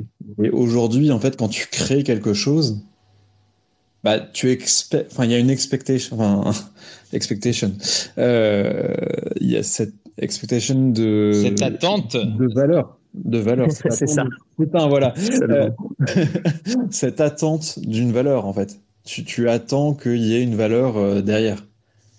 C'est, il y a un prix quasiment tout le temps. C'est-à-dire que c'est, c'est, c'est, c'est, c'est- c'est d'ailleurs assez amusant parce qu'en fait, c'est un petit peu ce qu'essaye de refaire, je pense, euh, euh, comment s'appelle déjà ce, ce projet qui est, qui est assez intéressant, qui est fait par, par un OG euh, Zero One. Ah, le, le, le, réseau social ou le, à chaque fois que, en gros, euh, qui remplace les likes par une collection d'NFT, c'est ça? Enfin, Euh, c'est, c'est Ah, en fait quelque chose. Zero One, c'est une euh, sorte de marketplace où n'importe qui peut créer de l'art. Et tu crées de l'art, et du coup, après, une fois que tu en as créé, enfin, tu es obligé d'en créer. Et une fois que tu en as créé, tu peux prendre de l'art des autres. Et tout est gratuit, en fait. Ah, mais c'est. euh, on en avait parlé quand Benoît était venu, je crois. Ouais, on en a parlé avec Benoît, ouais. ouais. Et, et du coup, c'est assez intéressant parce qu'il y a ce côté, euh, il y a ce côté gratuit, en fait. Après, il y a ce côté gratuit, mais en même temps, la différence avec, avec les RRPP, c'est que il y a quand même derrière une, pro- une probable attente euh, bah, que tes choses, enfin que les œuvres que tu as récupérées prennent de la valeur. Et oui, c'est ça, ce que disait Anthony, qui probablement euh, mais quittera pas. Je sais pas si on peut dire ça. mais, euh, mais, entre guillemets, voilà, c'est c'est le, le, le- ce truc que tu peux pas refaire d'un- truc originel qui part d'une bonne intention ultra pure ou tech ou artistique. Et puis après, bon, bah voilà, s'il y a une dimension spéculative dès le départ, c'est un peu flag. Et, euh, là-dessus, tous les gens qui vont essayer de faire des trucs, en, gros, il n'y a pas cette insouciance euh, un peu originelle, de, tu vois. euh, et du coup, du coup, après, moi, je trouve l'idée vraiment super. C'est en fait, c'est pour ça que je l'ai très mal pitché, mais en gros, c'est une sorte de réseau social où à la place des likes, tu collectes des images, tu vois. Réseau social art, art orienté. Et dès que tu dis à quelqu'un, j'aime bien ce que tu as fait, bah, tu collectes son image et potentiellement après, tu peux en avoir la propriété. Et ça m'amène à une, dernière question que j'avais, c'était euh, en fait euh, sur Ether justement, euh, il y a toute cette possibilité de traçabilité qui est assez facile avec le livre ouvert qui est Etherscan, notamment sur les sur les transactions et sur et qui permet de faire de la data science entre guillemets sur le, sur le sur le nombre d'acheteurs, sur euh, qui possède quoi. Euh, sur Bitcoin, pour moi, c'est beaucoup plus ésotérique. Est-ce que Quentin, il y a ça sur Bitcoin et sur qui Ah bah, les hein. cartes et tout? C'est Exchange, hein, tu peux voir, en, tu peux tout voir. Pareil. Sur quoi? Sur Xchain, Xchain, c'est un, explorateur en fait. Ça te permet de voir. euh. En fait, le point, c'est qu'un un explorateur classique Bitcoin ne va pas prendre en compte ce protocole counterparty. Ouais. Tu vas, tu vas juste voir les transactions avec euh, des, des, des trucs un peu illisibles en fait dans les transactions. Mais avec Xchain, en fait, tu vas voir ah, ce que ce, cette donnée veut dire via le protocole counterparty. Hmm. Ok. Et donc, tu peux, tu peux tout voir. Du coup, en fait, si tu, si tu vas sur Exchange et que tu cherches RARPP, bah, tu vas tomber sur la carte, tu vas voir tout l'historique des achats, des ventes. euh. Et d'ailleurs, ce qui est intéressant, c'est qu'il y a, avec euh, Counterparty, il y a un DEX, un, un, un échange décentralisé depuis, bah, de- depuis le début, en fait, depuis 2014. C'est aussi pour ça que c'était possible de faire un- une des premières marketplaces euh, NFT, c'est qu'en fait, euh, c'est inclus dans le protocole. On Hmm. peut faire, on peut faire très facilement des achats et des ventes contre n'importe quel asset euh, counterparty. Grâce à, grâce à, grâce à counterparty. Mais du coup, ça, c'est pas. Est-ce qu'on sait combien de personnes? Parce que, tu vois, j'ai eu cette intuition, et euh, qui est la même dans le milieu des NFT finalement, mais que c'est des gens qui s'achètent euh, en circuit un peu fermé euh, des choses. Genre, ah, on a plein de bitcoins, on fait de l'art, euh, tiens, j'ai fait ce rare PP, est-ce que tu peux me l'acheter? Ouais, et toi, achète le mien. Ah non, je l'aime pas, je vais acheter celui de Jean-Marc. Mais Jean-Marc, t'as acheté le tien, enfin, tu vois. Et du coup, c'est une sorte de circuit fermé. Donc, pour finalement euh, un artiste euh, traditionnel, bah, si tous les artistes traditionnels s'achetaient eux-mêmes leur truc, tu vois, bah, ça serait pas. tu peux pas vivre de ton travail comme ça. C'est une sorte de hobby finalement. Est-ce qu'on a des datas là-dessus sur est-ce qu'en gros, d'un côté, il y a des. Parce que toi, par exemple, toi, tu es un vrai collectionneur de, de, rares PP. Euh, est-ce qu'il y a beaucoup de gens comme toi ou, euh, Parce que j'ai rencontré plein de gars qui collectionnaient, mais qui créent aussi. Euh, qu'est-ce que tu sais nous dire là-dessus? Est-ce qu'il y a des datas et qu'est-ce que toi, tu observes? Bah, Les datas, oui, tu peux les trouver hein, en, recherchant via, via l'explorateur. je pense que pp.fuck aussi les met un petit peu en. C'est assez visible aussi. Et oui, alors je pense que vu qu'on est en bear market, il n'y a pas énormément d'entrants. Donc euh, c'est principalement un, truc entre gens qui sont devenus potes en tout cas. Mais euh, bon, c'est un petit peu, c'est un petit peu normal quoi. On, verra, on verra une fois qu'on sera sorti de, du marasme hmm. ce, que ça, donnera. Ouais, c'est vrai que là le, le contexte est un peu particulier. C'est ça. Mais oui, non, moi je me rappelle en, 2017, euh, en tout cas, c'était un petit peu, ça attirait tout le monde, quoi. Et pareil en 2021, en 2021, les fake rares ont eu beaucoup, euh, beaucoup de succès. Eh ben, écoute, euh, j'espère que j'espère que ça sera un, des nouveaux narratifs au prochain bowl, parce qu'en tout cas, ça, parmi les projets qui, font souvent beaucoup de bruit et qui sont, n'ont pas de racines technologique ou culturelle euh, très intéressante et artistique, j'en parle pas. Euh, bah ça, ça, fait partie, euh, ça fait partie, ça, ça, se hisse au-dessus du lot, quoi. Donc, donc, donc voilà. En tout cas, c'était, vraiment, vraiment très chouette de t'avoir comme ambassadeur de cette, de cette déambulation dans ce festival, parce que en fait, j'étais dans un, il y avait plusieurs momentum. Momentum, il y avait une sorte de soirée avec des sortes de méga stars du scratch. C'est une musique où on fait Enfin, moi, moi j'ai 30 ans, donc en fait, euh, j'ai jamais écouté ces musiques-là en, vrai, tu vois. Et donc, du coup, il y avait des gens qui, touchaient des, des, vinyles et qui faisaient genre, ouais, ouais, ouais, comme ça. Et moi, c'est des trucs, tu vois. Bah, toi, Anthony, tu fais beaucoup de musique électronique, mais c'est un truc vraiment pour moi archéologique, tu vois. Et là, il y avait des gars qui étaient venus et c'était les méga stars du truc, apparemment. Il y a des gens qui étaient là en PLS qui connaissaient rien au NFT, au PP ou quoi, qui étaient là pour ça en disant, putain, il y a ce mec-là, j'hallucine et tout. Donc, c'était trop marrant aussi de voir que ce que cet écosystème ramène ces gens-là. Et ouais, euh, d'ailleurs, c'est marrant, c'est marrant cette histoire parce que c'est du coup en fait le, le, gars dont on parle, c'est DJ Cuber. Ah, euh, ok, wow. Ok, je connais. Ah, Effectivement, c'est une légende. voilà. Et du coup, DJ Kubert, en fait, c'est euh, il y, a, y, a, un des, des créateurs, un des créateurs de Rare PP qui s'appelle Rare Skrilla et Reskrilla, une de ses premières cartes, c'est DJ.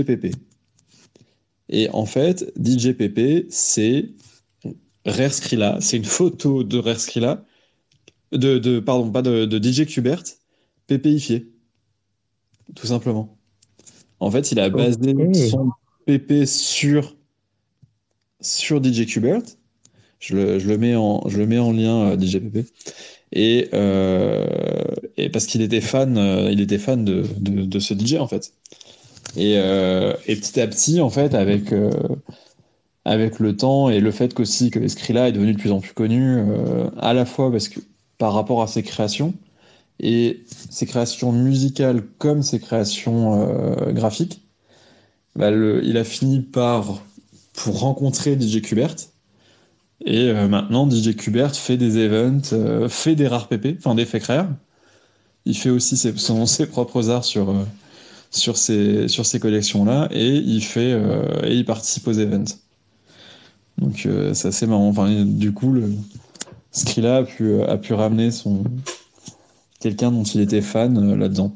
Et le DJ PP qui est assez intéressant parce qu'en fait, si on a cette carte-là, dans le rare PP Wallet, bah, on pouvait accéder aux playlists de Skrilla. C'est euh, en quelque sorte le premier, le premier NFT musical. Je suis en train de regarder la, la carte, c'est trop marrant. J'aime bien le no request à la fin. C'est surtout c'est style, oh, DJ Pepe Still Your Girl. Et, euh, en fait, c'est assez énorme aussi parce que DJ Pepe, il avait euh, Skrilla avait fait une, une version en carton euh, grandeur nature.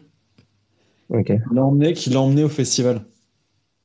Et euh, DJ Pepe a aussi son propre euh, son propre euh, compte Twitter. Mais qu'est-ce que tu peux poster quand t'es euh, une carte? T'es un même. T'es un même. Attends, je, je je sais pas comment. Je reprends le. Je, tac. Ah, c'est. Je le remets aussi. Tac. Hop. Je l'ai mis en réponse. On voit, ça date de- d'ailleurs de 2018 le, le tweet. Où tu vois le DJ Pepe qui est à côté de, des gens qui parlent. Et bah du coup d'ailleurs c'était le Rare Digital Fest, euh, le Rare Digital Art Festival de 2018 celui-là.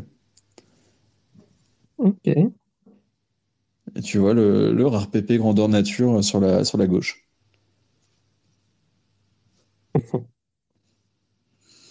Ok. Et euh, il y a d'autres euh, collabs comme ça qui sont, euh, qui sont intéressantes comme ça. Est-ce que vous avez invité le, le faux euh, Satoshi Nakamoto à un événement? Euh, je crois pas. je crois pas que le, le faux, le faux Nakamoto, je pense que les, les gens le laissent tranquille, le pauvre. De manière générale. Et ça Euh, se trouve, c'est le vrai. Non. Clairement pas. C'est c'est surtout un pauvre gars qui s'est fait. Bah, après, c'est devenu. euh, au moins, sa tête est connue partout. Et... La, la communauté Bitcoin avait été vraiment cool avec lui d'ailleurs. hein. Est-ce qu'il a eu l'occasion de faire sa vraie carte Genre avec sa propre créativité et tout, tu vois? Le faux, le faux Nakamoto? Ouais. Est-ce que, la communauté l'a invité en lui disant Bon, ok, désolé, euh, tout, tout le monde, tout le monde est venu t'emmerder, maintenant vas-y, fais une carte et puis launch-la, et c'est pour toi et ta famille. Ouais, je pense, je pense, je pense pas. Je pense qu'il n'était pas trop dans le, dans le délire. Par contre, euh, bah, les cartes Rare PP au départ n'étaient pas du tout euh, enfin, supportées par Matt Fury, au sens où c'était quelque chose qui était un petit peu euh, à part par rapport à Matt Fury.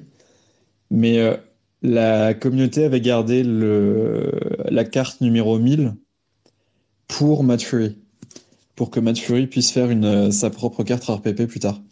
Matt Fury, je le rappelle, c'est le créateur à la base de PP, euh, le créateur de PP, de, du personnage PP, ouais. ouais, du personnage PP qui est un personnage parmi d'autres dans un dessin animé euh, global.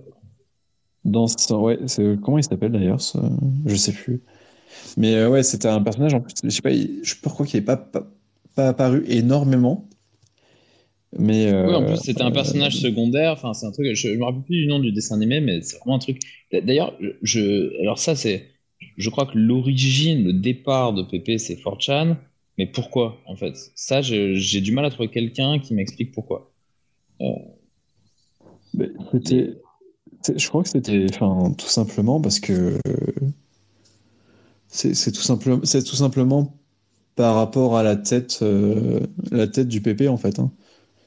C'est-à-dire Ouais. qu'ils ont trouvé que c'était expressif et du coup c'était hyper pratique pour, euh, pour, euh, pour euh, faire des. Enfin, utiliser en emoji quoi. Alors, Euh, je suis sad, je suis content, machin, etc.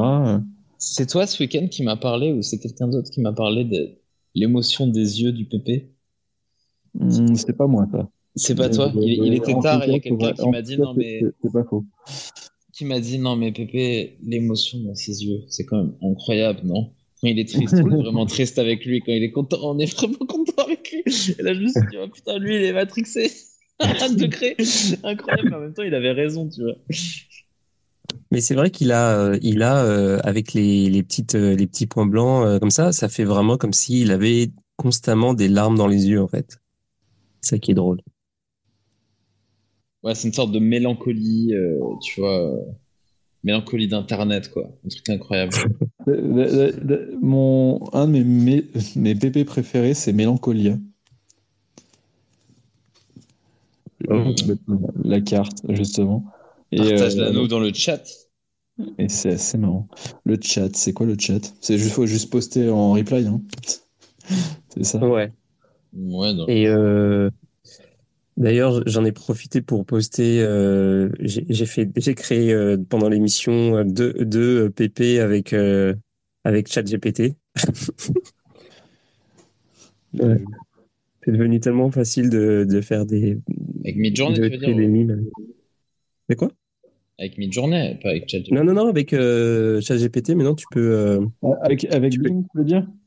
Non, non, Bon. ChatGPT, t'as t'as le- t'as t'as DALI 3 dedans, donc tu peux lui demander de créer des images. ah, à dire que toi, tu l'as. Ah ouais. Non, moi, je pas, je pas Je fais encore. partie de malheureusement. Je suis tout le temps en train d'attendre, j'en ai marre. Par Pourquoi contre, moi j'attends ChatGPT euh, Vision. Je l'ai pas. Bah en fait, euh, ils, ils sortent les features.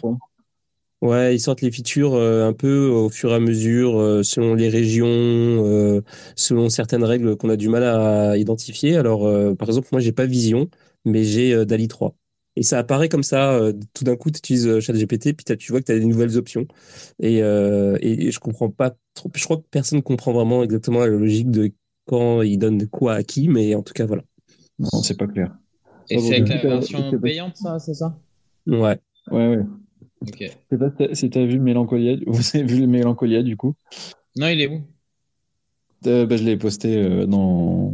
Ah. en réponse. euh, Attends. Mélancolia. Où est-il? Ah, oh, oh, ok. On dirait un genre de de Grinch. Bah, en fait, c'est un peu un mix entre un personnage plus réaliste et bah, c'est assez marrant. Ah ouais, il est trop bien, il est trop beau. Mais c'est Ouais, quoi C'est une, aquarelle- une aquarelle en fait Ouais, ouais. Parce que si... Ouais, clairement, c'est une aquarelle.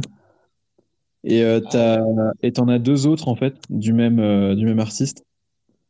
T'as Mélancolie qui est en gros la la contre- contrepartie féminine de Mélancolia.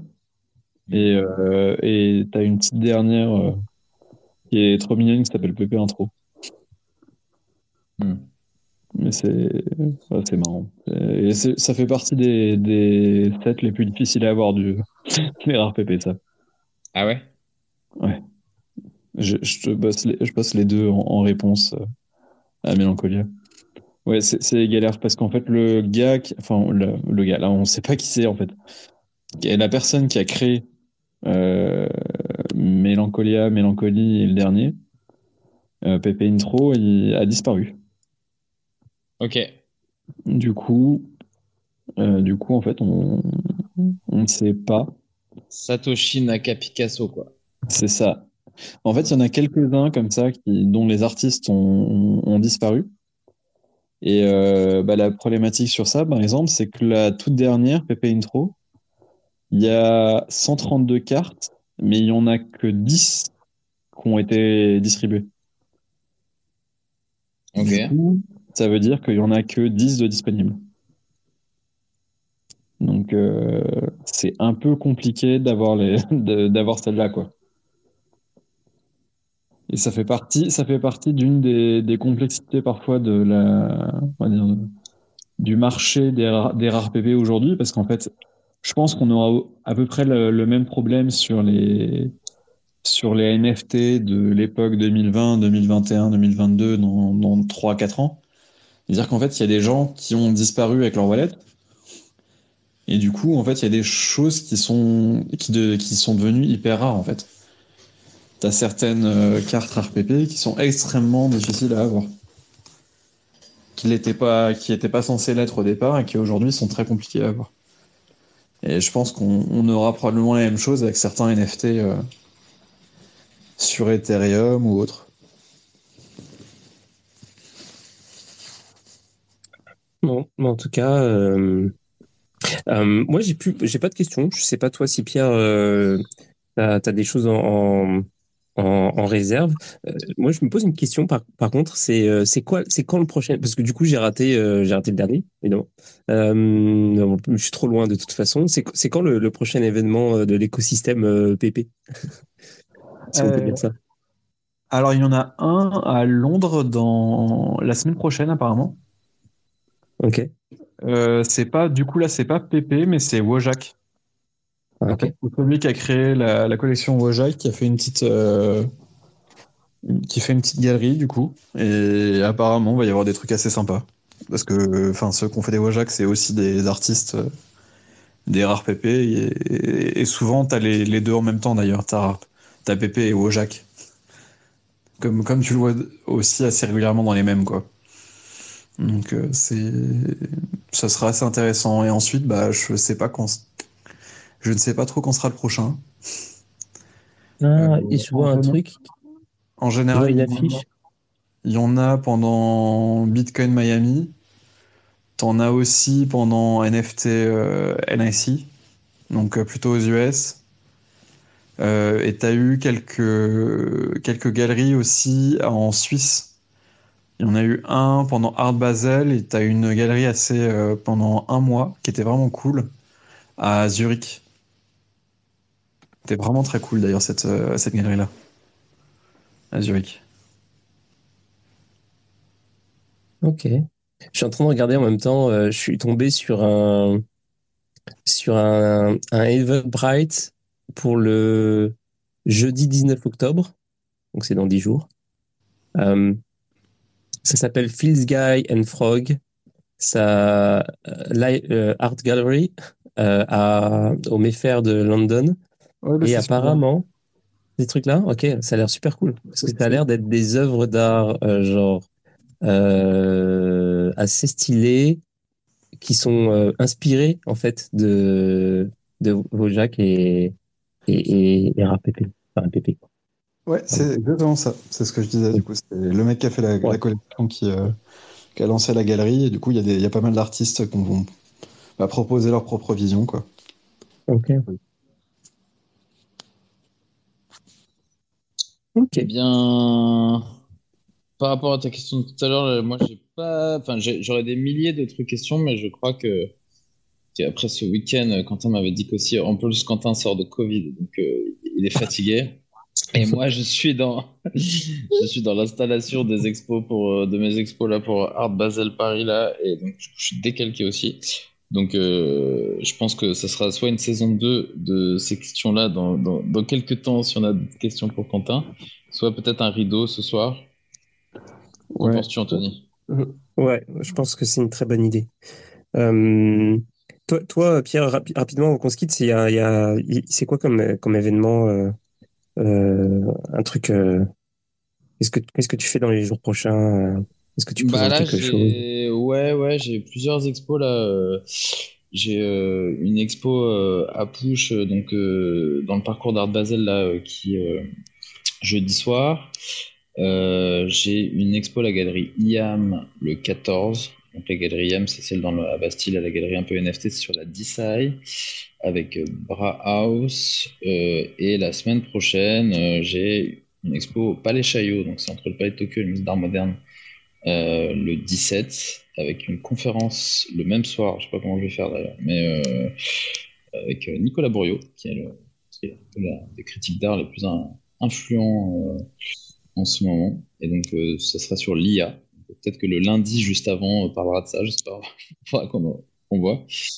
Et le 19, donc j'ai vernissage aussi dans un hôtel particulier. Euh, c'est une expo là sur l'art digital. Enfin, je vous en reparlerai la semaine. En fait, là, j'ai- je sais pas, j'ai six expos dans les deux semaines, donc euh, je, ça, ça, ça va être un peu brouillon si je, si je les explique tout d'un coup comme ça. Je vous encourage à, Ouais. à- à regarder sur Twitter. Je les, je les posterai euh, sur Twitter ou Instagram surtout. euh, je les, je les posterai au compte goutte pour, pour ceux qui sont sur place et qui veulent venir. Et si jamais il y en a qui, de vous qui sont à Dubaï, je pense, parce qu'Anthony, quand on s'est vu, il y avait pas mal de gens avec qui tu étais, euh, des bitcoiners du début qui étaient à Dubaï. Euh, J'y serai pour l'ouverture d'une galerie dont, dont je vous reparlerai, mais euh, en- à la fin du mois. Et ça n'hésitez pas à prendre un contact avec moi pour qu'on se, se voit là-bas. Voilà. Ok. T'es t'es super occupé comme garçon. Le début d'année est sportif là, ouais. Euh, bon bah écoute, euh, bah, merci euh, énormément euh, Quentin d'être venu, puis merci Pierre euh, énormément pour, pour avoir co-animé cette émission avec moi. C'était super intéressant, vraiment. Et puis euh, il y aura un récap de- demain dans le récap. Donc abonnez-vous à la newsletter. Il y aura un petit résumé, et puis une liste des, des outils, des sites internet qui ont été évoqués, et puis toutes sortes de choses dedans, des petits trucs croustillants. Donc abonnez-vous. Et puis c'est ça. Et euh, voilà. Puis une bonne soirée à tous. Et euh, on se voit demain. Demain 22h, on fait, on va parler euh, intelligence artificielle. Donc si euh, le sujet vous intéresse, euh, on, sera sur Twitch. On sera pas ici, on sera pas sur Space, on sera sur Twitch avec euh, C'est fou et on va parler. euh, en fait, on va tester les outils. Euh, on va tester toutes sortes de trucs en direct et on va se les faire découvrir. On va vous les faire découvrir aussi. Donc euh, ça va être, euh, si ça vous intéresse comme sujet, euh, venez parce que ça va être vraiment cool. Voilà. Euh, merci encore Pierre, merci encore Quentin. Et euh, on se voit, on se voit bientôt. Pierre, on se voit à coup sûr la semaine prochaine si euh, pas trop Yes. crevé. Yes, ça a l'air, yes. d'a- ça a l'air d'être assez intense. Et genre, et puis, et puis, bah, Quentin, tu reviens quand tu veux, carrément. Yes, euh, pour info d'ailleurs, euh, moi demain je j'aide à l'organisation d'un petit meet-up euh, qui sera dans qui sera à Paris même dans ma dans les locaux de ma boîte de Avegochi pour ceux qui connaissent Avegochi. Il y aura un des cofondateurs qui sera là et qui fera la présentation de la présentation de ce qu'ils sont en train de créer des jeux très cool avec les les, les Avegochi. Ok, un ouais. petit tweet là-dessus, histoire qu'on puisse avoir les infos, heures et tout. Euh, ouais, je l'ai mis en réponse sur le radio de Chad et puis je vais faire un petit, euh, je vais faire un petit tweet sur mon compte. Excellent. Et comme ça, ça permettra aux gens intéressés d'aller voir ta boîte et ce que tu fais. Euh, Ouais, là, là, là, c'est pas sur la boîte, mais Non, c'est dans la boîte. c'est juste dans la boîte. Mais on, c'est c'est pour profiter du de notre euh, belle cave assez sympathique. Cave, table de ping-pong, œuvre d'art. C'est ça. Voilà. Il y a, L'essentiel. évidemment, il y a un peu d'œuvre d'art. Voilà. bon. Yes, bah, bonne soirée. Allez, salut. Bonne soirée à tous. Allez, ciao, Bonnie. Bye bye.